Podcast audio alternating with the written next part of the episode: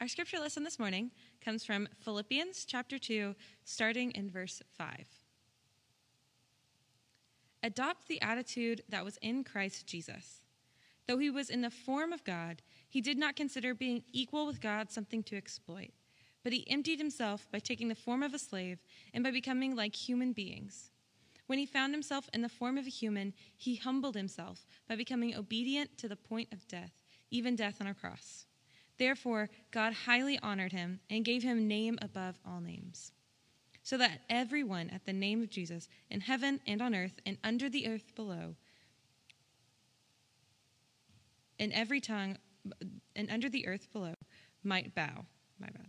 And every tongue confess that Jesus Christ is Lord to the glory of God the Father. Therefore, my loved ones, just as you always obey me, not just when I am present, but now even more while I am away Carry out your salvation with fear and trembling. The word of God for the people of God. Thanks be to God.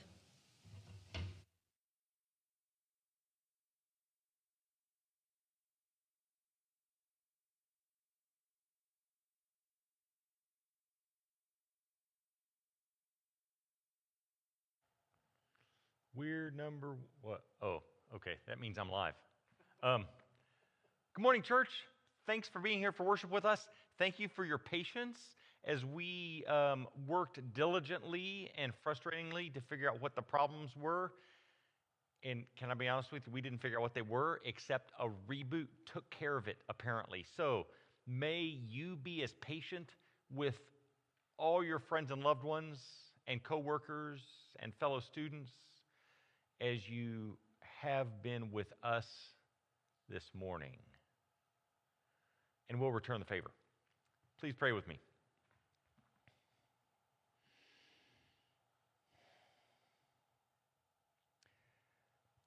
God, may the words of my mouth and the meditations of our hearts be pleasing in your sight, because you and you only, God, are our strength and our rock and our Redeemer. Amen. Thanks again for being here with us for worship. And I want to uh, make a confession. Uh, last week, a couple of times on this live video, I invited you to go to oumc.org. And I was reminded afterwards by several different people that our site's not oumc.org. So I hope you especially didn't go to oumc.org slash give. You want to go to ovillaumc.org slash give. So, um, again, thanks, thanks for your patience with us, and thanks for the accountability um, to all of you who told me last week that I got that wrong. I don't always like being told I got something wrong. In fact, I never like being told I got something wrong. But I'm getting better at it, I think. Maybe it happens more. So I want to start this week with this question do you remember? It might be from, from years ago, it might be from yesterday. Do you remember what it felt like to be picked last for a team? Do you remember what it felt like to be picked first for a team?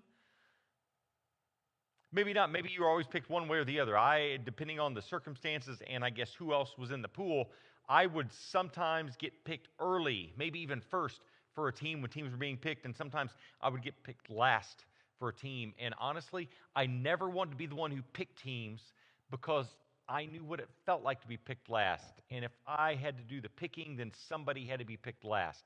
And I didn't want to put that on anybody.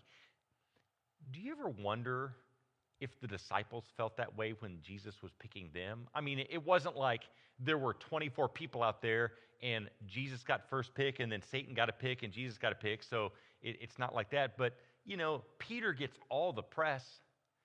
We never hear anything about Thaddeus. Do you ever wonder if getting into heaven is like being picked for a team or not? You feel like you might get picked, you might not. I know from my conversations with the vast majority of people I've had in this kind of um, on this kind of topic over the last 30 years, almost everybody feels like if they get picked for the get to go to heaven when you die team, they're going to be the last one in. So, however you feel about where you usually get picked, I would invite you to consider that today as we do our second week on putting God first. This week, we're putting Jesus first. So, if I have three weeks to do something, I'm probably going to make it Trinitarian. So, last week it was putting God the Father first. This week it's putting Jesus first. Next week it's putting the Holy Spirit first. Putting Jesus first. So, just to recap last week, because you might not have been here or you've slept since then and you don't remember, putting God first took me to the Ten Commandments, which we generally read incorrectly because we think that we read the first the Ten Commandments as though they start with "Thou shalt not." But the Ten Commandments don't start with "Thou shalt not." The Ten Commandments start with "I am the Lord your God who brought you out of Egypt, out of that land of slavery." So, Ten Commandments don't start with us being told to do something. They start with God reminding us what God has done for us. And then we get the commandments in response to that. Because putting God first means remembering all that God has done for you before God asked you to do anything in return. And then God delivered the people. God delivered God's people. God has delivered us. And I invited you last week, and I invite you now, if you missed last week or you've forgotten, to, to do, make a list or an inventory of things from which God has delivered you. And if you're willing, to make another list or another inventory of things from which you're still waiting or wanting God to deliver you. And so, uh, to lead us into talking about putting Jesus first, I want to share with you a story of something from which God delivered me. And God delivered me from this particular challenge or problem or sin by some people in my youth group. We moved to Houston from Maryland when I was going into ninth grade, and we were warmly and resoundingly accepted and welcomed at the Faith United Methodist Church in Spring, Texas. We were welcomed with love into that youth group. And my brother and I started going to that youth group, and we never missed anything unless we were out of town or sick or something because we were so welcomed. And so we had been a part of this youth group for a couple of years. I had begun my actual um, relationship with God and my steps as a disciple of Jesus. And then there was this Sunday afternoon that I remember being confronted in the kitchen of Faith United Methodist Church by one of the girls in our youth group. I, I, I, the way I remember it, it was Linda. Linda, if you're watching this, you can correct me. But I remember Linda, and I think she, from a conversation with all the other girls in the youth group, she either offered or was selected to confront me and tell me that until I stopped cutting people down, none of the girls in the youth group would talk to me again. That gets a boy's attention.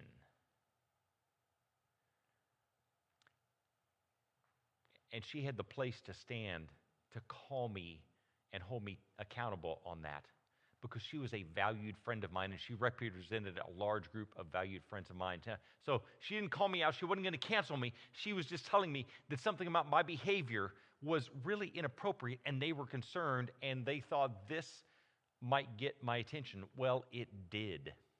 This, I believe, is the kind of accountability upon which Methodism was founded and back to which we ought to be turning, where we, with, with love and respect, call each other to account for things from which God hasn't delivered us yet. So I was humbled by the experience of having someone in my youth group tell me that they weren't talking to me again until I stopped cutting people down. And it wasn't easy because I grew up in the 70s. And in the 70s, all situation comedies on television were about cutting other people down. And it was kind of like the hero of the show was the best at cutting other people down and putting them in their place. And so I got really good at it. And so it was not easy for me to stop because I learned then that not only was I good at saying these things, I was got good at saying these hurtful and mean things to people because I had gotten really good at thinking of these hurtful and mean, thing, mean things about other people. In fact, I could, I, could, I could cut somebody down from 50 yards that I'd never met before. I was that good at it, and I'm not bragging.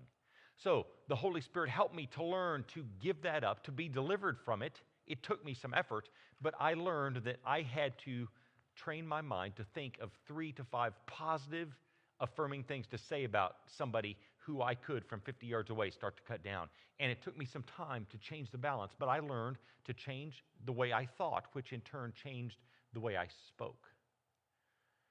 In that, God delivered me. thanks to my friends in my youth group who could hold me accountable. And that helped me follow Jesus better. Because the Jesus I wanted to follow and the Jesus that helped me follow better is the Jesus that we met eh, in, in Philippians chapter 2, as Julia read to us. I will read it again in a moment, but this, this Jesus helps us live our lives as people who have been delivered from the various things from which God has delivered us. So I want to read this to you again and share it with you. Philippians 2, and I put my bookmark in Ephesians.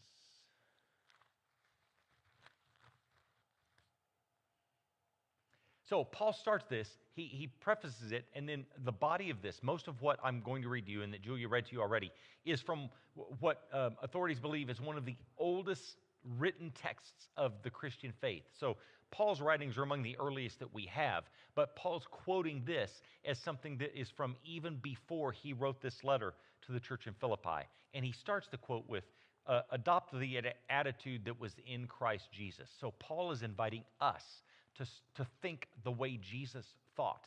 And then he says this Though he, referring to Christ Jesus, was in the form of God, he did not consider being equal with God something to exploit, but he emptied himself by taking the form of a slave and by becoming like human beings.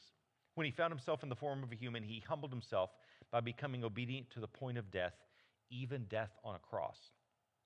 Therefore, God highly honored him, gave him a name above all names, so that at the name of Jesus, everyone in heaven and on earth and under the earth might bow, and every tongue confess that Jesus Christ is Lord to the glory of God the Father.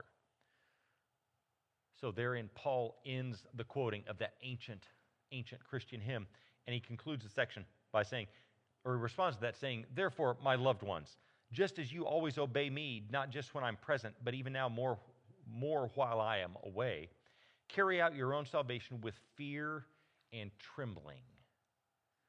So, Paul invites us to carry out our salvation with fear and trembling. The fear and trembling that comes with being challenged regularly even continually, to follow Jesus better than we have before. But I shared this scripture because I, I want to make it clear the Jesus that we are following, the Jesus that we are putting first, is the one who, though he was in the form of God, didn't consider being equal with God something to exploit, but he emptied himself, taking the form of a slave and becoming like human beings. So Jesus humbled himself enough to become human. And this is our model. Jesus, I've heard it said, is the best example of God that we can possibly have. Someone has even said it this way that God the Father is at least as kind as Jesus. And the Jesus that we are presented with in the Gospels and in the Scriptures is the model of humility. And I felt like this was an important message for these days and for our church because this congregation has, at least over the last couple years, and probably honestly over and, and times throughout our history, we sometimes let ourselves get torn apart and we forget the humility. And people say things that they probably wouldn't mean with a norm with, with a humble heart or even a rational mind. And other people hear things the way they really wouldn't want to hear them. And so I invite you as we consider follow putting Jesus first, that we do so with the humility that Jesus himself offers us as an example. When I first started thinking about this, about putting Jesus first, and, and I thought of Philippians 2, I couldn't help but wonder how is it that we're supposed to put Jesus first when the Jesus described in Philippians 2 doesn't want to be first? He wants to be last, which is exactly the kind of Jesus that we actually want to follow. Because if Jesus spent his entire life to be a servant of others, then he invites us to do the same thing. So we put Jesus first by serving Jesus. We put Jesus first by serving others. We put Jesus first by humbling ourselves and having the hard conversations that we need to have with people that we might have hurt. And it came to me this week as, as I had conversations with people in our community, in our congregation, about people who feel genuinely hurt by other people who, who share the same church membership together.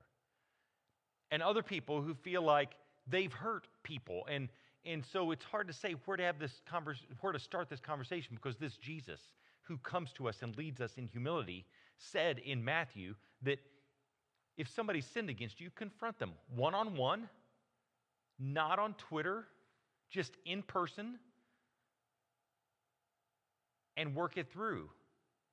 But then I thought about the times that I've, some of the times I've been confronted. If somebody approaches me and tells me, You've sinned against me, you need to make it right, I don't respond that well to it. But also, in, so that's in Matthew 18, Jesus says, If someone sins against you, confront them. But in Matthew 5, Jesus says, If you think somebody has something against you, go to them and, and work it out and make it up. So whether you're the confronter or the confrontee, we as followers of Jesus have some difficult conversations that we need to have if we're going to be putting Jesus first. The Jesus who didn't consider equality with God, which he had something to hold on to, but set it aside to come to us and for us. So we put Jesus first by adopting the humility that he modeled for us. In what ways do you need to adopt that kind of humility? What do you need to set aside? What claims to understanding or authority or rightness do you need to set aside so that you can adopt the humility of Jesus and thus put Jesus first? Because I have this vision of the church, especially the church that I pastor, but the church worldwide of people who are disciples of Jesus living the way Jesus lived. And as torn apart as our nation is threatening to be right now, I imagine us living this way humbly with each other, humbly confronting each other, humbly entering really difficult and challenging conversations. I imagine us, if we do that, as being a city set on a hill, letting our light shine for all the people in the world around us who feel like they're always the last one picked by our behavior. They can hear us tell them the good news that God has already picked them